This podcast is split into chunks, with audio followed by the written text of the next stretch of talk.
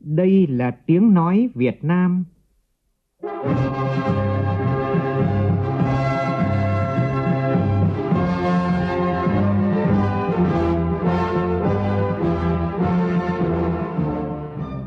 là tiếng nói Việt Nam phát thanh từ Hà Nội, thủ đô nước Cộng hòa xã hội chủ nghĩa Việt Nam.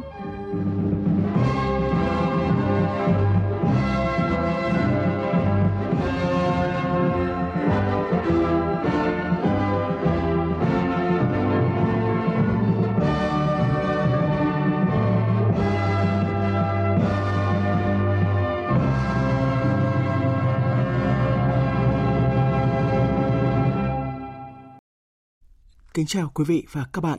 Mời quý vị và các bạn nghe chương trình Thời sự sáng của Đài Tiếng nói Việt Nam. Hôm nay thứ năm ngày 20 tháng 2 năm 2020, tức ngày 27 tháng Giêng năm Canh Tý.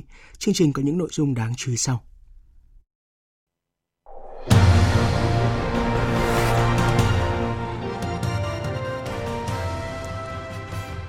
Cả nước không có ca mắc mới COVID-19 trong 7 ngày qua. 2 ca nhiễm cuối cùng đang được điều trị tại Thành phố Hồ Chí Minh và Vĩnh Phúc, sức khỏe tiến triển rất tốt, dự kiến sẽ được xuất viện trong nay mai. Một thông tin tích cực nữa là lần đầu tiên số người được xuất viện đã cao hơn số người nhiễm mới COVID-19 trong một ngày tại Trung Quốc đại lục. Từ sáng nay sẽ mở cửa khẩu thông quan hàng hóa tại Tân Thanh, Lạng Sơn, Bò Trài, Trung Quốc từ 8 giờ cho đến 17 giờ. 99% diện tích lúa vụ đông xuân tại phía Bắc đã có nước gieo cấy. Sân bay Aleppo của Syria đón chuyến bay dân sự đầu tiên sau 8 năm. Chính phủ Syria hy vọng việc nối lại các chuyến bay thương mại sẽ giúp phục hồi nền kinh tế của thành phố chịu nhiều thiệt hại bởi chiến tranh suốt thời gian dài. Bệnh nhân ung thư đầu tiên trên thế giới có thể sinh con bằng trứng đông lạnh. Thành công này đánh dấu một bước tiến trong việc duy trì khả năng sinh nở của con người. Cũng trong chương trình, biên tập viên Đài Tiếng nói Việt Nam có bình luận về tính hình thức trong việc kê khai tài sản của cán bộ công chức.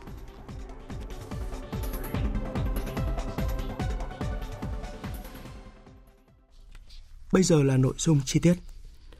Với vai trò là cơ quan phát thanh quốc gia, Đài Tiếng nói Việt Nam phải trở thành dòng thông tin chủ lưu, có thể áp đảo những thông tin sai trái trên môi trường thông tin đa phương tiện. Đây là yêu cầu của Thủ tướng Nguyễn Xuân Phúc tại buổi làm việc với lãnh đạo Đài Tiếng nói Việt Nam vào sáng qua. Thủ tướng đánh giá tổng số thu của Đài Tiếng nói Việt Nam năm ngoái ước đạt 245 tỷ, tăng gần 20 tỷ đồng so với các năm trước đó, là con số rất ý nghĩa trong bối cảnh nguồn thu của hầu hết các cơ quan báo chí đều giảm. Tạo điều kiện cho Đài Tiếng nói Việt Nam tiếp tục phát triển, Thủ tướng đồng ý để đài xây dựng đề án về cơ chế đặc thù cho phép đài mở rộng hệ thống kênh VOV giao thông ra khu vực duyên hải phía Bắc, Trung và Nam. Hiện Đài Tiếng nói Việt Nam là cơ quan báo chí duy nhất cả nước có đầy đủ 4 loại hình báo chí với 8 kênh phát thanh quốc gia, 16 kênh truyền hình, 2 báo điện tử, 1 báo in và nhiều trang thông tin điện tử. Nhân dịp dự Hội nghị Bộ trưởng Ngoại giao Mê Công Lan Thương lần thứ 5 và Hội nghị đặc biệt Bộ trưởng Ngoại giao ASEAN Trung Quốc về hợp tác ứng phó với COVID-19 tại Viêng Chăn, Lào, vào chiều qua, Phó Thủ tướng Bộ trưởng Bộ Ngoại giao Phạm Bình Minh đã có cuộc gặp song phương với Ủy viên Quốc vụ, Bộ trưởng Ngoại giao Trung Quốc Vương Nghị và Bộ trưởng Ngoại giao Lào Sa Lậm Say Ko Mạ Xít. Trong khi đó, bên lề Hội nghị hẹp Bộ trưởng Quốc phòng các nước ASEAN vào chiều qua, Đại tướng Ngô Xuân Lịch, Ủy viên Bộ Chính trị, Phó Bí thư Quân ủy Trung ương, Bộ trưởng Bộ Quốc phòng đã tiếp Đại tướng Chai Chan Chamongkon, Thứ trưởng Bộ Quốc phòng Thái Lan và Phó Đô đốc Agus Setiadi, Tổng thư ký Quốc phòng Indonesia và đoàn cán bộ cấp cao quân đội Indonesia. Hôm nay, đoàn đại biểu Bộ trưởng Quốc phòng các nước ASEAN sẽ có chuyến tham quan Bảo tàng Lịch sử Quân sự và Hoàng thành Thăng Long, Hà Nội, kết thúc các hoạt động trong khuôn khổ Hội nghị hẹp các Bộ trưởng Quốc phòng ASEAN, gọi tắt là ADMM. Thông qua tuyên bố chung về hợp tác quốc phòng ASEAN ứng phó với COVID-19, cùng với nhiều nội dung quan trọng được đưa ra bàn thảo, Hội nghị ADMM hẹp lần này tiếp tục chứng minh tính hiệu quả của tăng cường gắn kết nội khối nhằm ứng phó linh hoạt với các thách thức mới. Nhóm phóng viên Phạm Hà và Phương Hoa thông tin. Hàng loạt những vấn đề được đưa ra thảo luận trong ngày họp chính thức hôm qua, đặc biệt là những thách thức an ninh truyền thống và phi truyền thống mà khu vực đang phải đối mặt, trong đó có dịch COVID-19. Các nước đều đánh giá cao Việt Nam trong việc chủ động đề xuất đưa ra sáng kiến xây dựng tuyên bố chung về hợp tác quốc phòng ASEAN ứng phó với COVID-19. Việc thông qua tuyên bố chung với sự đồng thuận cao đã thể hiện sự đoàn kết của các nước ASEAN trong việc đối phó với các thách thức thể hiện rõ chủ đề của ASEAN năm 2020, gắn kết và chủ động thích ứng. Vấn đề an ninh biển cũng được đưa ra bàn thảo, nhấn mạnh tầm quan trọng của đoàn kết, đồng thuận ASEAN trong bối cảnh cạnh tranh của các nước lớn đối với khu vực biển, đề cao việc giải quyết các vấn đề bằng tham vấn và biện pháp hòa bình, ủng hộ tiến trình xây dựng COC thực chất. Hội nghị lần này cũng thống nhất về nguyên tắc một số nội dung, đặc biệt là hai bản tuyên bố chung của ADMM và ADMM+. Ấn tượng với sự chủ động và vai trò tích cực của Việt Nam là điều được nhiều đoàn đại biểu tham dự hội nghị khẳng định. Nhưng kết quả tại hội nghị lần này sẽ là bước mở đầu thuận lợi cho các hội nghị quốc phòng do Việt Nam tổ chức trong năm Chủ tịch ASEAN, đặc biệt là hội nghị ADMM và ADMM+ vào cuối năm nay. Tại trụ sở Ban Thư ký ASEAN ở Indonesia vừa diễn ra cuộc họp đầu tiên trong năm 2020 của Ủy ban điều phối kết nối ASEAN. Đại sứ Trần Đức Bình, trưởng phái đoàn Việt Nam tại ASEAN, chủ trì cuộc họp này trong vai trò Chủ tịch Ủy ban điều phối kết nối ASEAN. Phóng viên Hương Trà, thường trú tại Indonesia, đưa tin. Cuộc họp đánh giá cao tiến triển tích cực trong việc triển khai kế hoạch tổng thể kết nối ASEAN 2025. Cụ thể, 12 trên 15 sáng kiến thuộc 5 lĩnh vực chiến lược, bao gồm cơ sở hạ tầng bền vững, đổi mới số, kho vận liên thông, tối ưu hóa hoạch định, dịch chuyển con người đang được triển khai. 3 sáng kiến còn lại về kết nối người dân và cơ sở dữ liệu mở trong lĩnh vực đổi mới số đang trong quá trình chuẩn bị dự án. Cuộc họp đã thông qua định hướng và các ưu tiên về kết nối của năm Chủ tịch ASEAN 2020 của Việt Nam và kế hoạch công tác 3 năm giai đoạn 2020-2022. ASEAN sẽ ưu tiên triển khai các dự án về xây dựng dữ liệu về các tuyến thương mại, xây dựng từ điển về dữ liệu mở ASEAN, tăng cường phát triển các nền tảng số ASEAN, nâng cao đào tạo dạy nghề và phát triển nguồn nhân lực ASEAN trong giai đoạn mới. Cuộc họp cũng nhất trí cần thông tin và khuyến khích sự tham gia đồng bộ của các cơ quan chuyên ngành của ASEAN, tăng cường cơ chế phối hợp và liên kết việc triển khai kế hoạch tổng thể kết nối ASEAN 2025 với các sáng kiến kết nối khu vực với các nước đối tác. Đẩy lùi COVID-19, bảo vệ mình là bảo vệ cộng đồng.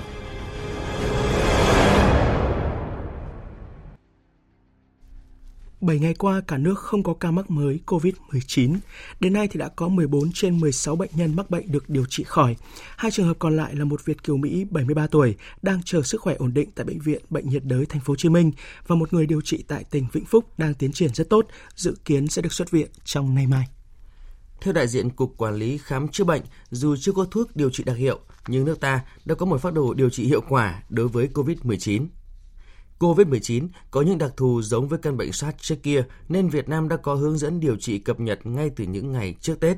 Sau đó Việt Nam tiếp tục tập huấn triển khai phác đồ hướng dẫn điều trị cho các bệnh viện. Trong khi đó, Cục Quản lý Khám chữa bệnh đưa ra những chiến lược điều trị cụ thể từ hướng dẫn, đón tiếp ban đầu, cách ly người bệnh đến sử dụng thuốc, dịch truyền và phương tiện cấp cứu cần thiết nhất cho bệnh nhân nặng bằng những thiết bị y tế hiện đại. Thưa quý vị, thưa các bạn, huyện Bình Xuyên, tỉnh Vĩnh Phúc là nơi có ổ dịch COVID-19 lớn nhất cả nước với hơn chục trường hợp dương tính với virus gây bệnh. Đặc biệt, xã Sơn Lôi đã phải cách ly toàn địa bàn để khoanh vùng ổ dịch. Cùng với những nỗ lực của địa phương thì các ban ngành chức năng và người dân cả nước đã sát cánh hỗ trợ xã Sơn Lôi, huyện Bình Xuyên và cả tỉnh Vĩnh Phúc chống dịch hiệu quả. Phản ánh của phóng viên Văn Hải. Thứ trưởng Bộ Y tế Đỗ Xuân Tuyên cho biết, một tuần qua, hai đoàn công tác đặc biệt của Bộ gồm các chuyên gia của Cục Quản lý Khám chữa bệnh và Viện Vệ sinh Dịch tễ Trung ương đã ứng trực 24 trên 24 giờ tại vùng dịch, trực tiếp hướng dẫn địa phương triển khai các biện pháp phòng chống dịch bệnh hiệu quả. Tất cả đường vào, đường ra của các cái xã mà có bệnh nhân đều được thành lập các cái trạm kiểm soát tất cả phương tiện ra vào, phun thuốc tiêu trùng khử độc. Đặc biệt là phải làm tốt cái công tác giám sát, cách ly đối với những trường hợp tiếp cận gần với trường hợp bệnh nhân ấy là phải theo dõi cách ly một cách triệt để. Triển khai những biện pháp đồng bộ, tỉnh Vĩnh Phúc hiện chỉ còn 1 bệnh nhân đang chờ kết quả xét nghiệm để có thể sớm xuất viện. Đây là tín hiệu vui sau khoảng 1 tuần thực hiện cách ly toàn xã Sơn Lôi. Sát cánh cùng Vĩnh Phúc, ngay từ khi có dịch bệnh, Bệnh viện Phổi Trung ương đã điều động một xe cấp cứu tới Trung tâm Y tế huyện Bình Xuyên và hỗ trợ thiết bị xe chụp X-quang lưu động tới xã Sơn Lôi, góp phần tạo thuận lợi trong việc khám sàng lọc tại chỗ cho người dân. Đoàn công tác của bệnh viện đã về tận xã Sơn Lôi và Bệnh viện Đa khoa khu vực Quang Hà, huyện Bình Xuyên để trao tặng 400 bộ quần áo phòng dịch, 200 chiếc khẩu trang chuyên dụng N95, 1.000 chiếc khẩu trang y tế thông thường, 320 chai nước rửa tay các loại và một số vật dụng khác. Giáo sư Nguyễn Viết Nhung, Giám đốc Bệnh viện Phổi Trung ương cho biết, bệnh viện còn hỗ trợ về chuyên môn cho ngành y tế vùng dịch. Tôi làm một cái pano fix in 200 bản với tờ A0 cho toàn bộ xã để bà con tìm hiểu rằng Cách ly là như thế đấy. Ai là cần cách ly thì chuẩn bị thế nào? Những người xung quanh thì hỗ trợ thế nào? Rồi các dụng cụ gì chúng ta làm, cách ly bao nhiêu ngày và sau khi cách ly xong thì làm cái gì? Trong thời điểm này thì Sơn Lôi phải tuân thủ một cách tuyệt đối. Không đi ra ngoài, mình đã nằm trong vùng dịch. Được chăm sóc y tế rất cẩn thận ở trong đó. Xe cấp cứu thường xuyên, máy chụp X-quang, tất cả những chỗ đó đều nằm ở trong cái phục vụ cho bà con. Để bà con phải yên tâm. Hướng về vùng tâm dịch COVID-19, những ngày qua, trên mạng xã hội, nhiều người còn cập nhật avatar mới với hình ảnh và dòng chữ Vĩnh Phúc cố lên, góp phần xóa tan sự kỳ thị không đáng có. Đây là những việc làm ý nghĩa, thiết thực, giúp Vĩnh Phúc nói chung và huyện Bình Xuyên nói riêng tiếp tục đẩy lùi dịch bệnh để có thể sớm công bố hết dịch COVID-19 trong thời gian tới. Tại cuộc họp của Ban chỉ đạo phòng chống dịch COVID-19 của Hà Nội vào chiều tối qua, Chủ tịch Ủy ban nhân dân thành phố Nguyễn Đức Trung khẳng định khi nào phụ huynh hoàn toàn yên tâm thì các em học sinh mới đi học trở lại. Chúng ta sẽ cập nhật mọi tình hình, chúng ta sẽ quyết định vào cái phiên họp của Ban chỉ đạo vào chiều thứ 6 này. Thế nhưng mà tất cả các biện pháp mà đã chỉ đạo trong vấn đề liên quan đến khử trùng tiêu độc tại các cơ sở y tế, các cái cơ sở giáo dục thì đề nghị các đồng chí tiếp tục thực hiện cách nghiêm túc. Nhưng mà trên tinh thần chỉ khi nào người dân và bố mẹ các học sinh yên tâm hoàn toàn và chúng ta cảm thấy yên tâm hoàn toàn để đảm bảo cho sức khỏe mọi người dân cũng như sức khỏe của các cháu thì chúng ta mới quyết định đến trường. Về tình hình dịch COVID-19 tại Trung Quốc, đến nay tổng số ca nhiễm đã lên hơn 74.000 người và hơn 2.000 ca tử vong. Đặc khu hành chính Hồng Kông Trung Quốc đã có trường hợp thứ 2 tử vong vì dịch bệnh nguy hiểm này. Có một thông tin tích cực là lần đầu tiên số người được xuất viện đã cao hơn số người nhiễm mới trong một ngày tại Trung Quốc đại lục. Số người nhiễm mới bên ngoài tỉnh Hồ Bắc cũng đã giảm trong ngày thứ 15 liên tiếp với 56 ca được xác nhận. Sau nhiều tuần bị đình trệ thì nhiều địa phương tại Trung Quốc cũng đã từng bước khôi phục hoạt động giao thông và kinh tế thường ngày. Và theo báo cáo vừa được Trung tâm Ngăn ngừa và Kiểm soát Dịch bệnh Trung Quốc công bố thì chưa có bằng chứng cho thấy tại các cơ sở y tế nước này xuất hiện người siêu lây nhiễm COVID-19. Tin của phóng viên Bích Thuận thường trú tại Trung Quốc. Hiện vẫn chưa có bằng chứng cho thấy có hiện tượng người siêu lây nhiễm xảy ra ở bất cứ cơ sở y tế khám chữa bệnh cho người nhiễm COVID-19 nào. Tuy nhiên, nguyên nhân của việc lây nhiễm sang nhân viên y tế, ngay cả khi họ có hay không có các thiết bị bảo hộ, vẫn cần được điều tra thêm. Hiện nay, tình hình dịch bệnh ở Vũ Hán và Hồ Bắc vẫn tương đối nghiêm trọng. Tỷ lệ các ca bệnh nặng và tử vong vẫn khá cao. Cùng với việc tái sản xuất ở các địa phương, sự đi lại và tiếp xúc giữa người với người tăng lên có thể làm tăng nguy cơ phát tán virus trong cộng đồng. Do vậy, cần tiếp tục thực hiện tốt việc phát hiện và xử lý các ca nhiễm bệnh tại khu dân cư và nơi làm việc, ngăn chặn dịch bệnh bùng phát trở lại. Trong khi đó, giới chức Iran vừa xác nhận 2 trường hợp đầu tiên tại nước này tử vong vì nhiễm COVID-19. Tổng thư ký Liên Hợp Quốc nhận định tình hình bùng phát dịch COVID-19 rất nguy hiểm, song chưa ngoài tầm kiểm soát. Thời sự VOV, nhanh, tin cậy, hấp dẫn. Ban quản lý khu kinh tế cửa khẩu Đồng Đăng tỉnh Lạng Sơn vừa có cuộc trao đổi với các cơ quan quản lý phía bằng tường Trung Quốc về việc thông quan hàng hóa tại cửa khẩu Tân Thanh. Hai bên thống nhất kể từ sáng nay sẽ mở cửa khẩu thông quan hàng hóa tại cửa khẩu Tân Thanh Lạng Sơn, Bò Trài Trung Quốc, thời gian từ 8 giờ sáng cho đến 17 giờ. Các hồ thủy điện vừa xả nước đợt 3 phục vụ đổ ải vụ đông xuân. Đến cuối giờ chiều qua thì diện tích có nước là gần 530.000 ha, đạt 99% diện tích kế hoạch gieo cấy. Phần diện tích chưa đủ nước khoảng 4.500 ha, chủ yếu thuộc vùng phụ trách cấp nước của trạm bơm Dã Chiến, Phù Sa của thành phố Hà Nội và đang tiếp tục vận hành công trình lấy nước. Bộ đội biên phòng tỉnh Quảng Bình vừa cứu nạn thành công 6 ngư dân bị chìm tàu trên biển và đang tìm kiếm một ngư dân mất tích. Theo các ngư dân thì khi tàu chuẩn bị chìm, 6 thuyền viên lên thuyền thúng kịp thời, ngư dân còn lại không lên kịp và có khả năng bị mắc kẹt trong khoang tàu. Thiếu tá Trần Văn Thiết, Hải đội trưởng Hải đội 2, Bộ đội biên phòng tỉnh Quảng Bình cho biết. Lần đến bộ đội biên phòng tỉnh là tại vị trí pháo độc không có tàu bị chim, bộ chỉ để tập chiến biên phòng là điều lực lượng hải đội 2 đã tàu về một xuồng phối hợp với đồn biên phòng cửa khẩu Cảnh Sảng tổ chức tìm kiếm cứu hộ nạn. Con hiện tại mất tích một người, hiện tại đồn biên phòng Cảnh Sảng con đi theo cái tàu để ra cái vị trí tàu bị chim, tìm kiếm cứu nạn với trục vớt cái tàu nó lên. Tiếp theo biên tập viên Phương Anh chuyển đến quý vị và các bạn một số thông tin thời tiết. Thưa quý vị và các bạn, Sau những ngày rét khô hiếm hoi trong những ngày giữa tháng 2 dương lịch thì miền Bắc lại trở về với dạng thái thời tiết đặc trưng những ngày cuối xuân. Đó là trời nhiều mây, độ ẩm cao, hiện tượng nồm ẩm xuất hiện gây nhiều khó chịu cho cuộc sống của người dân nơi đây. Cùng với đó là sương mù xuất hiện cũng khá dày đặc, mặc dù nhiệt độ đã tăng dần lên. Do sương mù nên khi lưu thông trên các cung đường cả đồng bằng và vùng cao, lái xe cần chú ý quan sát, hạn chế tốc độ, có thể dùng đèn vàng để có tầm nhìn quan sát tốt hơn. Cũng do ảnh hưởng của không khí lạnh nên ở khu vực miền Trung về cơ bản vẫn sẽ có mưa, đặc biệt là các khu vực các tỉnh Trung Trung Bộ, từ Quảng Bình vào đến Bình Định. Tuy nhiên, lượng mưa không nhiều. Thời tiết các tỉnh Nam Bộ ban ngày trời nắng nhiều và cường độ nắng khá mạnh, đặc biệt là các khu vực đô thị và thành phố lớn. Các tỉnh miền Đông còn xuất hiện tình trạng nắng nóng, có nơi xuất hiện với mức nhiệt 35 đến trên 35 độ C. Chuyển sang phần tin thế giới, Ngoại trưởng Mỹ Mike Pompeo vừa tuyên bố Mỹ sẵn sàng đàm phán với Iran bất kỳ thời điểm nào, nhưng điều cần thiết là Iran phải thay đổi về cơ bản hành vi của mình và Mỹ sẽ gây áp lực tối đa cho vấn đề này. Tuyên bố được đưa ra trước khi ông Pompeo lên đường thăm Ả Rập Xê Út vào ngày hôm nay. Iran vẫn chưa có bình luận nào sau tuyên bố này của Ngoại trưởng Mỹ.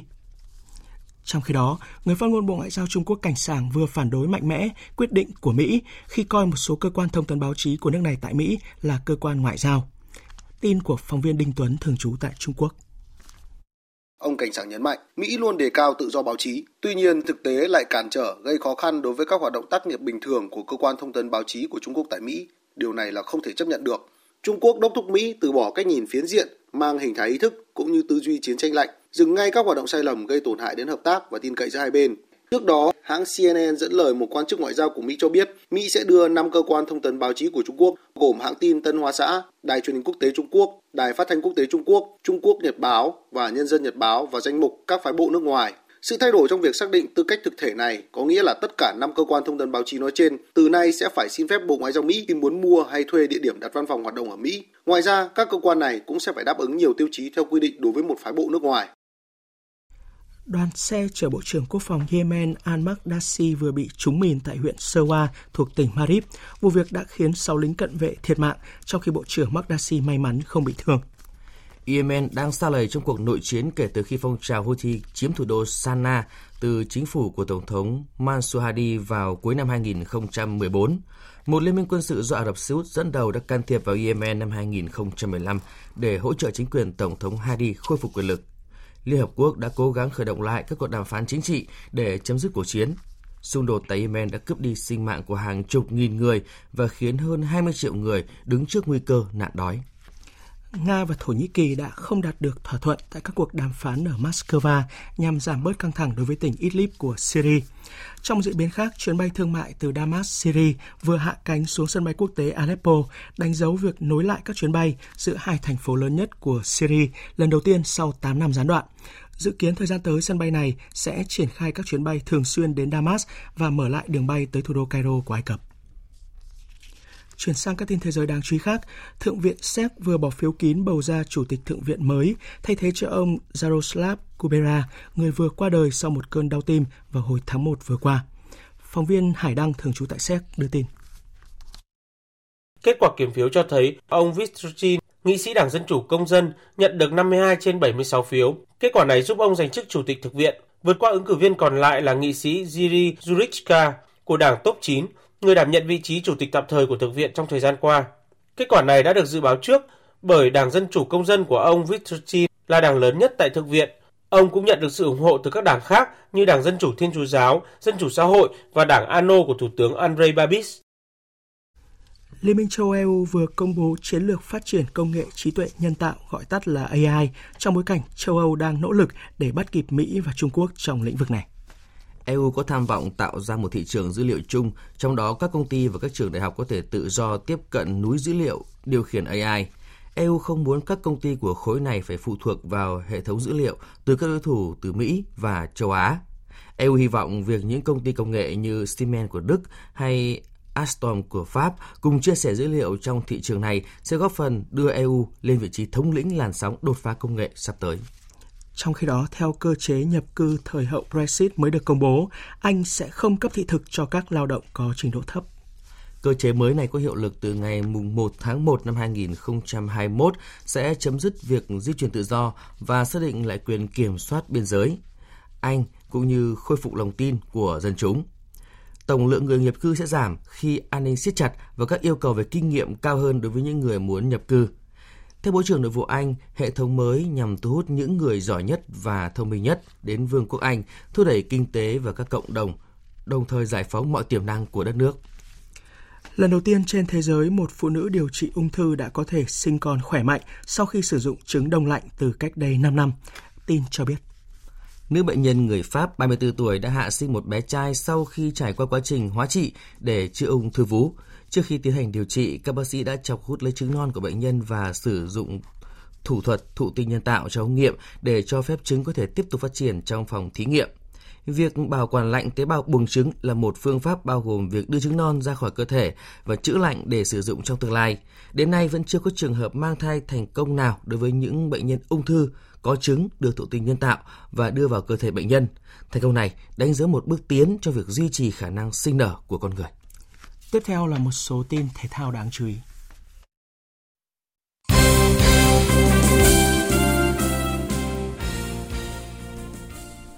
Sau khi Iraq hủy trận giao hữu với đội tuyển Việt Nam, Liên đoàn bóng đá Việt Nam đã mời được Kyrgyzstan đá giao hữu với đội tuyển Việt Nam vào ngày 26 tháng 3 tới. Kyrgyzstan đang xếp vị trí thứ 96 trên bảng xếp hạng của FIFA. Tại vòng loại World Cup 2022, Kyrgyzstan cũng thuộc nhóm hạt giống số 2 như Việt Nam và nằm cùng bảng đấu với Nhật Bản, Tajikistan, Myanmar và Mông Cổ. Duy trì cuộc tập luyện chuẩn bị cho trận tranh siêu cúp quốc gia với câu lạc bộ Thành phố Hồ Chí Minh dự kiến diễn ra vào ngày 1 tháng 3 tới. Câu lạc bộ Hà Nội vừa có trận đấu giao hữu và hòa 1-1 với câu lạc bộ Viettel. Thiếu vắng nhiều trụ cột, câu lạc bộ Tottenham đã nhận thất bại 0-1 ngay trên sân nhà trước Leipzig ở lượt đi vòng 1/8 Champions League diễn ra rạng sáng nay theo giờ Việt Nam. Ở trận đấu diễn ra cùng giờ, câu lạc bộ Atalanta giành chiến thắng thuyết phục 4-1 trước câu lạc bộ Valencia.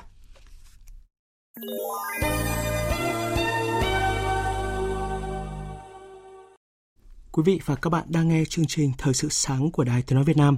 Thưa quý vị, thưa các bạn, kê khai và kiểm soát việc kê khai tài sản, thu nhập của cán bộ công chức được coi là biện pháp hữu hiệu để phát hiện những dấu hiệu của tham nhũng, ngăn chặn dịch chuyển của dòng tiền và tài sản bất hợp pháp, góp phần nâng cao hiệu quả thu hồi tài sản tham nhũng. Mục đích là vậy, thế nhưng nhiều năm qua, việc làm này chưa thực sự phát huy được tác dụng trong đấu tranh phòng chống tham nhũng. Nguyên nhân được chỉ ra bởi nó mang nặng tính hình thức. Mời quý vị và các bạn nghe bình luận của biên tập viên Nghiêm Hùng, kê khai tài sản bao giờ hết hình thức, qua giọng đọc của phát thanh viên Kim Phượng. Việc kê khai tài sản của cán bộ đảng viên đã được thực hiện hơn 20 năm nay. Mẫu số chung của các năm là có đến gần 100% người kê khai đúng thời hạn, đúng yêu cầu, đúng mẫu, nộp vào sổ và báo cáo đầy đủ. Không có hoặc có rất ít trường hợp bất thường, không trung thực phải xác minh lại. Thử nêu con số so sánh. Mỗi năm có hơn 1 triệu người phải kê khai tài sản, nhưng chỉ gần 4.900 trường hợp phải xác minh. Trong đó, 17 người bị xử lý kỷ luật do kê khai tài sản không trung thực, 70 người bị kỷ luật do vi phạm quy định về tổ chức thực hiện việc kê khai tài sản thu nhập.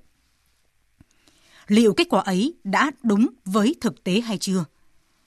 Vì sao kê khai tài sản gần như chẳng có gì, nhưng khi tham nhũng bị phát hiện, thì tiền đâu, ngoại tệ đâu mà lắm thế và nhiều thế? Vì sao ai cũng chỉ thu nhập bằng lương thôi, nhưng tài khoản của những người ăn theo là vợ, là chồng, là con lại có đến hàng chục, hàng trăm tỷ đồng, chưa kể đất đai, nhà cửa và các loại bất động sản, tài sản khác. Thực tế ấy được đúc rút bằng một nhận định của Tổng thư ký, chủ nhiệm Văn phòng Quốc hội Nguyễn Hạnh Phúc tại nghị trường Quốc hội khi bàn về câu chuyện tài sản rằng cán bộ ta không phải là nghèo nhưng kê khai lại rất nghèo. Rõ ràng, con số gần 100% cán bộ đảng viên kê khai tài sản thu nhập chỉ là hình thức. Rõ ràng trong việc kê khai này có chuyện không trung thực, có chuyện tẩu tán tài sản, có chuyện xuê xoa, dễ dãi, thậm chí là bao che cho nhau để có một con số đẹp, hồ sơ đẹp. Và rõ ràng, kê khai tài sản thu nhập trên thực tế chưa thực sự là một biện pháp hữu hiệu trong kiểm soát tài sản, thu nhập của cán bộ công chức tại Việt Nam. Chưa là biện pháp hữu hiệu, chưa mang tính phòng ngừa, răn đe, khi chế tài xử phạt trong kê khai tài sản còn quá nhẹ, chỉ loanh quanh rút kinh nghiệm, khiển trách, cùng lắm là cảnh cáo. Khi thiếu cơ chế, biện pháp hiệu quả để phát hiện xác minh biến động về tài sản của cán bộ công chức, viên chức, nhất là người có chức vụ quyền hạn.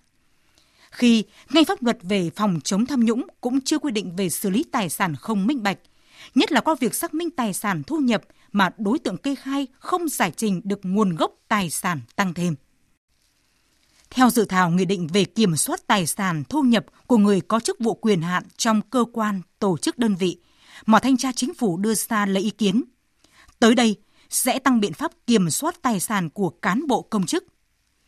Lập các cơ quan kiểm soát tài sản thu nhập tại các bộ ngành địa phương. Tăng nặng chế tài xử lý hành vi không trung thực hoặc cản trở, chống đối cơ quan có thẩm quyền, tẩu tán tài sản. Đặc biệt là bổ sung chế tài buộc thôi việc đối với người chậm nộp bản kê khai tài sản thu nhập hơn 45 ngày không có lý do chính đáng. Nếu được ban hành, Nghị định về kiểm soát tài sản thu nhập của người có chức vụ quyền hạn trong cơ quan, tổ chức, đơn vị sẽ góp thêm hiệu quả cho công cuộc đấu tranh phòng chống tham nhũng. Nhất là trong thời điểm Đại hội Đảng các cấp tiến tới Đại hội 13 của Đảng đang được thực hiện. Kê khai tài sản thu nhập một cách thực chất mới chống tham nhũng hiệu quả và là giải pháp tốt để ngăn ngừa, loại bỏ ra khỏi bộ máy hệ thống chính trị những đảng viên, cán bộ, công chức không đủ tiêu chuẩn, tiêu cực, tham nhũng và lãng phí. Dự báo thời tiết. Phía Tây Bắc Bộ có mưa vài nơi, sáng sớm có nơi có sương mù, riêng khu Tây Bắc trưa chiều trời nắng, gió nhẹ, trời rét, nhiệt độ từ 13 đến 26 độ. Phía Đông Bắc Bộ có mưa nhỏ vài nơi, riêng khu vực đồng bằng, ven biển, sáng và đêm có mưa phùn và sương mù, gió đông cấp 2, cấp 3, trời rét, nhiệt độ từ 15 đến 22 độ. Các tỉnh từ Thanh Hóa đến Thừa Thiên Huế có mưa vài nơi, sáng sớm có sương mù nhẹ rải rác, gió nhẹ, sáng và đêm trời rét, nhiệt độ từ 17 đến 26 độ. Các tỉnh ven biển từ Đà Nẵng đến Bình Thuận ngày nắng, đêm có mưa rào vài nơi, gió đông bắc cấp 2, cấp 3, nhiệt độ từ 20 đến 32 độ. Tây Nguyên ngày nắng, đêm không mưa, gió đông bắc cấp 2, cấp 3, nhiệt độ từ 16 đến 29 độ. Nam Bộ ngày nắng, đêm không mưa, gió đông bắc cấp 2, cấp 3, nhiệt độ từ 21 đến 35 độ. Khu vực Hà Nội sáng và đêm có mưa phùn và sương mù, gió đông cấp 2, cấp 3, trời rét, nhiệt độ từ 16 đến 23 độ. Dự báo thời tiết biển, Bắc và Nam Vịnh Bắc Bộ có mưa vài nơi, tầm nhìn xa trên 10 km, gió đông cấp 3, cấp 4. Vùng biển từ Quảng Trị đến Quảng Ngãi, Bình Định đến Ninh Thuận không mưa, tầm nhìn xa trên 10 km, gió đông bắc đến đông cấp 4, cấp 5. Vùng biển từ Bình Thuận đến Cà Mau và khu vực Bắc Biển Đông, khu vực giữa Biển Đông không mưa, tầm nhìn xa trên 10 km, gió đông bắc cấp 6, giật cấp 7, biển động. Vùng biển từ Cà Mau đến Kiên Giang không mưa, tầm nhìn xa trên 10 km, gió đông cấp 4, cấp 5. Khu vực Nam Biển Đông và khu vực quần đảo Trường Sa thuộc tỉnh Khánh Hòa có mưa rào và dông vài nơi, tầm nhìn xa trên 10 km, gió đông bắc cấp 5. Riêng vùng biển phía Tây cấp 6, giật cấp 8, biển động mạnh. Khu vực quần đảo Hoàng Sa thuộc thành phố Đà Nẵng không mưa, tầm nhìn xa trên 10 km, gió đông bắc cấp 5, có lúc cấp 6, giật cấp 7, biển động. Vịnh Thái Lan có mưa rào vài nơi, tầm nhìn xa trên 10 km, gió đông cấp 4. Tới đây chúng tôi kết thúc chương trình Thời sự sáng nay. Chương trình do biên tập viên Hải Quân thực hiện với sự tham gia của phát thanh viên Sơn Tùng, kỹ thuật viên Hồng Thanh, chịu trách nhiệm nội dung Giang Trung Sơn. Quý vị và các bạn có thể nghe lại chương trình tại địa chỉ trang web vov1.vn.